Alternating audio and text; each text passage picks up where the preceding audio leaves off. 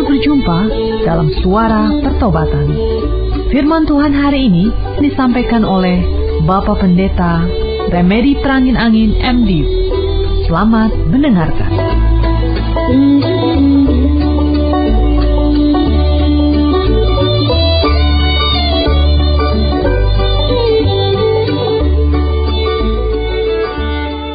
Kami bersyukur Tuhan Yesus dipersatukan kembali dalam persekutuan lewat udara, dalam persekutuan suara pertobatan. Kehadiranmu dalam rohmu yang kudus membuat si iblis tidak berdaya sama sekali mengganggu konsentrasi kami. Kami bisa menikmati firmanmu, mendapatkan berkat daripadanya. Pada hari ini secara khusus kami ingin merenungkan kembali tentang arti kenaikan Yesus Kristus ke sorga sehingga kami boleh melihatnya dalam pandangan lebih menyeluruh tentang keselamatan. Berbicaralah Tuhan, kami sudah siap mendengarkan dan diberkati oleh firman-Mu. Terpujilah namamu dari kekal sampai kekal. Haleluya, haleluya, amin.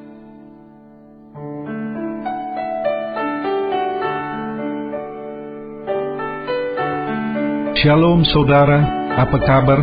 Saya harap saudara kekasih ada dalam keadaan sehat, sukacita, damai, sejahtera, di mana pun sedang berada pada saat ini, di rumah, dalam perjalanan, di tempat kerja, di rumah sakit, atau sedang melakukan kegiatan tertentu.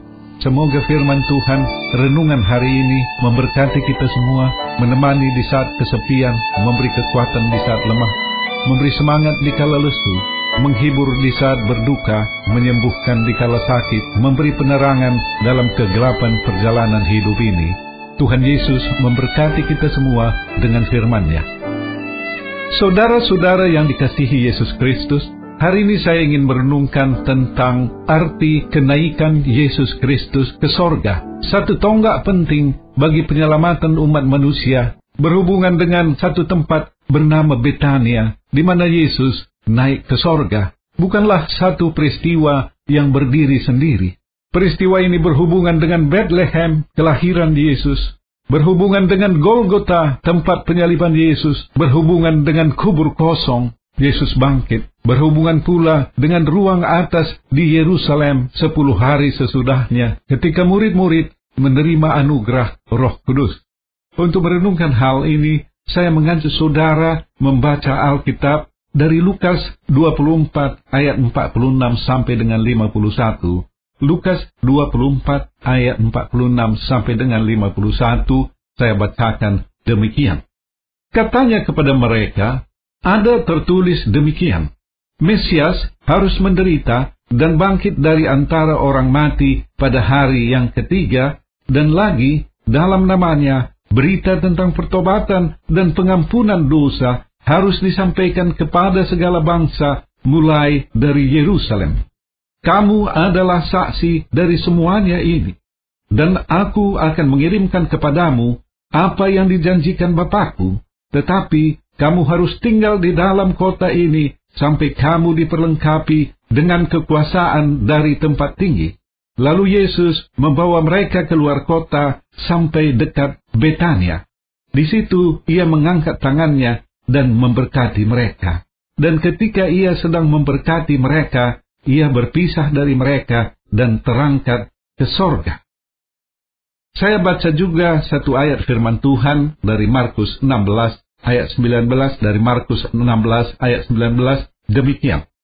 Sesudah Tuhan Yesus berbicara demikian kepada mereka, terangkatlah ia ke sorga lalu duduk di sebelah kanan Allah.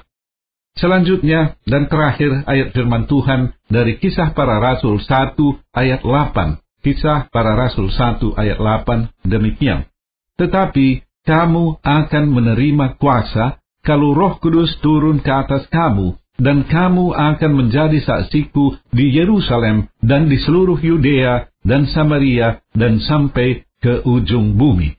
Demikian pembacaan firman Tuhan. Dalam Lukas 24 ayat 46, Yesus berkata kepada mereka bahwa ia harus menderita dan bangkit dari antara orang mati pada hari yang ketiga. Ayat 47, Lukas 24 ayat 47. Dan lagi, dalam namanya, berita tentang pertobatan dan pengampunan dosa harus disampaikan kepada segala bangsa mulai dari Yerusalem. Peristiwa kenaikan Yesus Kristus ke sorga berhubungan dengan Mesias yang harus menderita. Saudara-saudara yang dikasihi Yesus Kristus, kenapa Yesus perlu datang sebagai manusia? Begini, ketika Allah memberikan hukum Taurat kepada umat pilihannya umat Israel, keadaan mereka bukan bertambah baik.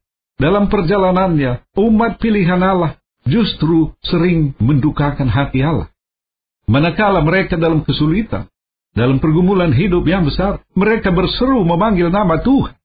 Tetapi, ketika Tuhan telah menolong mereka, mereka terbebas dari pergumulan dan permasalahan, mereka lupa akan Tuhan. Ketika mereka sudah menikmati susu dan madu di tanah perjanjian, mereka lupa Tuhan. Mereka berbakti kepada Allah-Allah lain, mendukakan hati Tuhan. Hal ini menunjukkan Manusia dengan kekuatan sendiri tidak bisa lagi memperbaiki diri. Walau ada hukum, ada tuntunan hidup yang diberikan oleh Tuhan, manusia tidak mampu menaati. Itulah sebabnya Allah yang mengasihi umat manusia tetap berkarya melakukan penyelamatan. Dalam perjanjian lama, Allah mengutus nabi-nabi menyampaikan firman-Nya, namun tetap umat pilihannya tidak menuruti. Dan sebagai upaya terakhir, Allah sendiri datang menemui manusia sebagai manusia di dalam Yesus Kristus. Sejarah baru penyelamatan manusia sudah dimulai. Allah pencipta langit bumi dan segenap isinya. Merendahkan diri serendah-rendahnya. Dilahirkan sebagai manusia di kandang hewan di Bethlehem. Untuk apa ia dilahirkan sebagai manusia? Supaya ia disalibkan Wah, barangkali kita terperanjat. Dilahirkan untuk dibunuh. Bagaimana bisa terjadi? Ia adalah anak domba yang dikorbankan di kayu salib sebagai korban penghapusan dosa manusia. Kita bukan ditebus dengan uang emas atau perak, melainkan dengan harga yang sangat mahal, dengan darah yang tidak bercela, yaitu darah Allah sendiri yang mengalir dalam tubuh Yesus Kristus. Anak domba yang dikorbankan berarti dosa manusia yang percaya kepadanya dihapus melalui kematian Yesus. Hal ini sama dengan apa yang disebut sebagai korban penebus salah dalam perjanjian lama, khususnya dalam kitab Imamat 5 ayat 17 sampai dengan 19. Seperti kita ketahui, dalam Paskah pertama di Mesir, ketika bangsa Israel dilepaskan dari perbudakan, darah anak domba dilaburkan pada kiri kanan bagian atas kusen pintu rumah keluarga-keluarga umat Israel sehingga tulah kematian melewati mereka. Darah Yesus yang tumpah di Golgota sama seperti itu menyelamatkan orang yang percaya kepadanya dari kematian kekal. Kematiannya disalib adalah tebusan dosa kita. Petrus berkata dalam 1 Petrus 1 ayat 18 dan 19, Sebab kamu tahu bahwa kamu telah ditebus dari cara hidupmu yang sia-sia, yang kamu warisi dari nenek moyangmu itu, bukan dengan barang yang fana, bukan pula dengan perak atau emas, melainkan dengan darah yang mahal, yaitu darah Kristus, yang sama seperti darah anak domba yang tak bernoda dan tak bercah. Kitalah yang harusnya tergantung di salib itu, tetapi oleh karena kemurahannya, ia ambil alih apa yang tidak dapat kita lakukan sendiri. Oleh karena itu, kita menyebut Yesus sebagai juru selamat. Sebutan juru selamat dikumandangkan oleh malaikat dalam Lukas 2 ayat 11. Hari ini telah lahir bagimu juru selamat, yaitu Kristus, Tuhan di kota Daud. Selanjutnya, pada hari ketiga ia bangkit dari antara orang mati. Seandainya Yesus tidak bangkit dari kematian, apa yang terjadi? Kalau ia tidak bangkit, maka Yesus adalah sama saja dengan para nabi dan para rasul, bahkan sama dengan penganjur-penganjur agama lain. Mereka semua adalah manusia biasa yang terdiri dari darah dan daging. Mereka mati, tubuhnya menjadi tanah, dari debu kembali menjadi debu. Ya, apabila Yesus seperti ini, ia bukanlah Tuhan. Maka iman percaya kita sia-sia semuanya. Maka apa pun yang dikatakan oleh Yesus hanyalah sebatas ajaran-ajaran, sama dengan ajaran-ajaran yang lain, ajaran-ajaran yang barangkali baik, Kalau demikian halnya, manusia tetap jatuh. Kalau Yesus hanya memberikan sebatas hanya ajaran-ajaran yang baik, maka seperti tadi saya sudah sampaikan, itu semua tidak ada artinya. Manusia tidak bisa diselamatkan dengan ajaran yang baik, nasihat yang baik, karena dosa yang sudah merasuki manusia ini tak. Tetapi puji Tuhan, Yesus yang bangkit dari antara orang mati menunjukkan bahwa ia bukan manusia biasa. Ia adalah Tuhan. Di sini kuncinya, saudara. Dalam Markus 16 ayat 19 tertulis, Sesudah Tuhan Yesus berbicara demikian kepada mereka, terangkanlah ia ke sorga, lalu duduk di sebelah kanan Allah. Coba kita renungkan sebentar, saudara. Yesus naik ke sorga duduk di sebelah kanan Allah. Pada umumnya pemahaman kita, ada Allah duduk di sana. Dan di sebelah kanannya ada juga tahta, di sanalah Yesus duduk. Jadi ada dua tahta, satu tahta bagi Allah Bapa dan satu tahta bagi Yesus Kristus. Dalam pemahaman ini, kita sebenarnya menganggap bahwa Allah Bapa itu sama seperti manusia yang duduk dalam sebuah singgasana. Tetapi saudara, saya sedikit berteologi. Apakah Allah itu seperti manusia yang duduk dalam sebuah singgasana? Apakah Allah itu seperti rupa manusia? Tidak, saudara. Allah itu adalah roh. Ia mengisi setiap tempat dan ruang yang tidak dibatasi oleh waktu. Tidak ada seorang pun yang pernah melihat Allah. Bahkan semua makhluk kudus yang ada di sekitar Allah tidak bisa melihatnya dengan sempurna. Mereka harus menutup mata, tidak mampu, tidak bisa melihat kemuliaan Allah. Tidak ada seorang pun yang pernah melihat Allah dengan sempurna, baik manusia maupun makhluk-makhluk surgawi. Kalau demikian halnya, bagaimana kita menggambarkan Allah duduk di atas tahtanya? Kita tidak mampu, tidak bisa membayangkannya. Jadi kalau kita tidak bisa membayangkannya, bagaimana apa artinya Yesus duduk di sebelah kanan Allah Bapa? Allah tidak bisa dikenal oleh manusia kalau bukan ia sendiri yang memperkenalkan dirinya. Ia sudah memperkenalkan dirinya kepada manusia di dalam Yesus Kristus. Yesus adalah Allah yang bisa dilihat oleh manusia. Dalam Yohanes 10 ayat 30, Yesus berkata, Aku dan Bapa adalah satu. Dalam Yohanes 1 ayat 1 dikatakan, firman itu adalah Allah. Dan Yohanes 1 ayat 14 tertulis, firman itu telah menjadi manusia. Yesus adalah Allah dalam wujud manusia. Nubuat-nubuat tentang Kristus dituliskan dalam perjanjian lama. Antara lain, dalam Yesaya 9 ayat 5 dan 6 tertulis, Sebab seorang anak telah lahir untuk kita, seorang putra telah diberikan untuk kita, Lambang pemerintahan ada di atas bahunya, dan namanya disebutkan orang penasihat ajaib, Allah yang perkasa, Bapa yang kekal, Raja damai, besar kekuasaannya, dan damai sejahtera tidak akan berkesudahan di atas tahta Daud dan di dalam kerajaannya, karena ia mendasarkan dan mengokohkannya dengan keadilan dan kebenaran dari sekarang sampai selama-lama.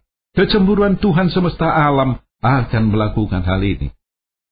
Menarik untuk kita ketahui, penyebutan Tuhan Yesus dalam perjanjian baru ada sebanyak 56 kali, dan hanya tiga kali penyebutan Tuhan Yesus dicatat dalam kitab-kitab Injil. Tetapi sebanyak 53 kali penyebutan Tuhan Yesus justru terdapat dalam surat-surat kiriman di luar dari keempat kitab Injil. Apa artinya ini? Yesus tidak pernah menyebut dirinya sebagai Allah. Pengikutnya lah dengan pemahaman yang disampaikan roh kudus mengetahui dan menyebut Yesus sebagai Tuhan. Peristiwa kebangkitan Yesus adalah peristiwa yang menunjukkan Yesus adalah Tuhan. Saudara-saudara yang dikasihi Yesus Kristus, kita tadi sudah berbicara tentang Bethlehem, kita sudah berbicara tentang Golgota, kita sudah berbicara tentang kubur yang kosong, kebangkitan Yesus Kristus.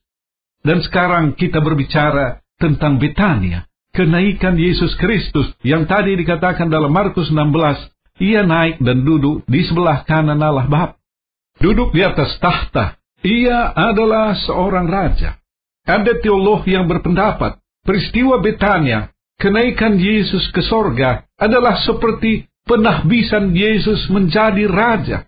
Yang duduk di atas tahta, yang duduk di atas sana adalah seorang raja. Dalam Lukas 1 ayat 33, malaikat Gabriel mengatakan kepada Maria, dan ia, Yesus, akan menjadi raja atas kaum keturunan Yakub sampai selama-lamanya, dan kerajaannya tidak akan berkesudahan. Inilah yang dinubuatkan di dalam Yesaya 9 ayat 6. Besar kekuasaannya dan damai sejahtera tidak akan berkesudahan di atas tahta Daud dan di dalam kerajaannya. Yesus bukan saja Tuhan dan Juru Selamat, tetapi ia adalah juga seorang raja. Apakah beda antara Tuhan dan raja? Tuhan dan raja sama-sama ditinggikan, dimuliakan, dihormati dan disembah. Tetapi seorang raja memiliki hubungan keseharian dengan rakyatnya. Dalam Yesaya 9 ayat 5 tertulis, ada lambang pemerintahan yang diletakkan dalam bahu Yesus. Apakah fungsi seorang raja? Ada tiga fungsi yang melekat dalam diri seorang raja. Pertama, seorang raja bertanggung jawab terhadap keamanan kerajaan dan rakyatnya. Kalau ada musuh menyerang, raja akan menggerakkan pasukannya menumpas musuh yang menyerang itu. Kedua, seorang raja bertanggung jawab mewujudkan kesejahteraan rakyatnya. Dan ketiga, raja adalah seorang hakim. Pada waktu rakyatnya diperlakukan tidak adil, rakyat bisa mengadukan perkaranya kepada raja yang akan menghakimi dengan adil. Saudara yang dikasihi Yesus Kristus, kenaikannya ke sorga, duduk di atas tahta, di sebelah kanan Allah, menunjukkan bahwa ia sekarang ini sudah berfungsi sebagai seorang raja. Dalam kaitan ini, ada teolog yang berbeda pendapat. Ada sebagian yang menganggap bahwa kerajaan Allah itu sudah ada sekarang dan di sini. Tetapi ada lagi sebagian yang menganggap kerajaan Allah akan hadir pada waktu kedatangan Yesus kedua kali. Saya termasuk yang meyakini kerajaan Allah sudah ada di dunia ini sekarang dan di sini. Kerajaan itu sudah diproklamasikan oleh Yesus. Kerajaan Allah itu ibarat biji sesawi yang kian lama kian bertumbuh menjadi pohon yang besar. Kerajaan Allah itu sebagai ragi yang menghamiri seluruh adon. Kerajaan Allah itu ada di antara orang-orang percaya. Kalau kita meyakini kerajaan Allah sudah ada, maka kita tentu dapat menerima Yesus adalah Raja dalam kerajaan Allah ini. Dengan keyakinan seperti ini, keyakinan bahwa kerajaan Allah sudah ada sekarang dan di sini, keyakinan bahwa Yesus adalah Raja dalam kerajaan Allah itu, maka saya pun meyakini ada proteksi, perlindungan khusus bagi setiap orang percaya. Setiap orang percaya anak-anak Allah adalah biji matanya. Yesus Raja kita bertanggung jawab akan keamanan. Ia akan meluputkan kita pada masa kesesatan.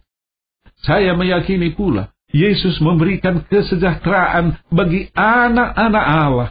Setiap orang percaya mendapat makanan, minuman, pakaian, rumah, dan semua kebutuhan hidup. Inilah yang dijanjikan Yesus dalam Matius 6 ayat 33. Carilah dahulu kerajaan Allah dan kebenarannya, maka semuanya itu akan ditambahkan kepadamu. Saya juga meyakini, walau kita hidup dalam dunia yang tidak adil, tetapi Yesus adalah Raja yang adil. Ia melindungi kita, mempertahankan hak-hak kita dalam kehidupan di dunia ini. Kerajaan Allah yang dimaksudkan oleh Yesus bukanlah pemerintahan politik, tetapi sebuah pemerintahan rohani. Kepada Pilatus menjelang penyalipan ia berkata, Kerajaanku bukan dari dunia ini. Namun ia tidak menolak ketika ia disebut sebagai seorang raja. Ketika Pilatus bertanya, apakah ia seorang raja? Yesus menjawab, engkau mengatakan bahwa aku adalah raja. Untuk itulah aku lahir dan untuk itulah aku datang ke dalam dunia ini, supaya aku memberi kesaksian tentang kebenaran. Setiap orang yang berasal dari kebenaran mendengarkan suara. Inilah yang kita baca dalam Yohanes 18 ayat 37. Dari renungan kita hari ini, saya ingin menyampaikan beberapa kesimpulan. Pertama, firman Allah yang berisi hukum, ajaran, dan nasihat tidak membawa keselamatan bagi manusia. Kegodaan iblis dan sifat kedagingan mencegah manusia mengikuti ajaran baik yang sudah disediakan Allah. Kedua, peristiwa Bethlehem. Allah mengetahui manusia tidak dapat menyelamatkan dirinya sendiri. Oleh karena itu Allah di dalam Yesus Kristus meninggalkan kemuliaan sorga lahir di kandang hewan di Bethlehem. Yang ketiga, Golgota. Untuk menebus manusia, ia disalibkan di Golgota sebagai korban penebus dosa manusia. Ia adalah Mesias, ia adalah juru selamat. Keempat, ia dikuburkan dan pada hari ketiga bangkit dari antara orang mati. Kubur kosong membuktikan bahwa ia telah bangkit. Ia bangkit karena ia adalah Tuhan. Kelima, Betania. Ia naik ke sorga dan duduk di sebelah kanan Allah Bapa. Ia adalah Raja dalam kerajaan yang sudah ada pada waktu ini, di mana kita semua orang percaya adalah rakyatnya. Dan yang keenam, ruang atas di Yerusalem. Sepuluh hari sesudah kenaikannya ke sorga, ia mengurapi murid-muridnya dengan roh kudus. Kehadiran roh kudus adalah dimensi baru keselamatan. Kita sebagai manusia yang terdiri dari darah dan daging tidak mampu untuk melawan dosa. Kehadiran Yesus dalam rohnya yang kudus di dalam diri kita memampukan kita untuk hidup kudus menyenangkan hati Tuhan. Tuhan Yesus memberkati kita semua dengan keluarga berlimpah-limpah.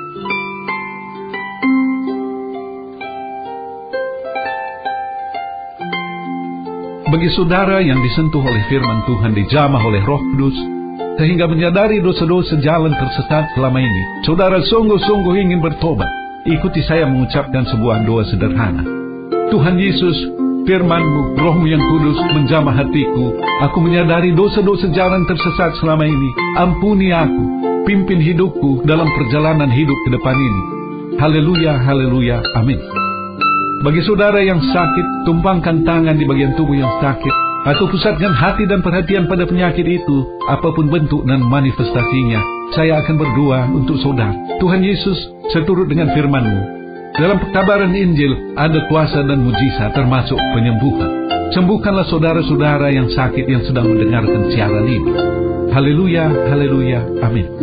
Bagi saudara yang punya akar pahit luka jiwa, tidak bisa melupakan seorang atau beberapa orang yang menyakiti hati saudara begitu rupa dan saudara tidak bisa memaafkannya.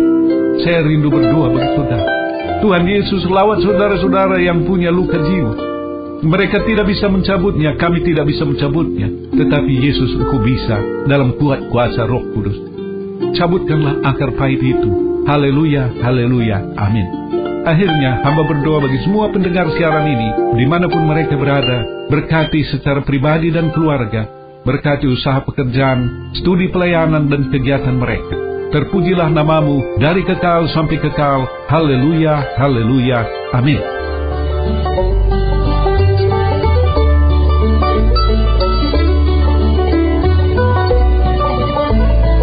Kita sudah mendengarkan firman Tuhan yang disampaikan oleh Bapak Pendeta Remedi Perangin Angin MD.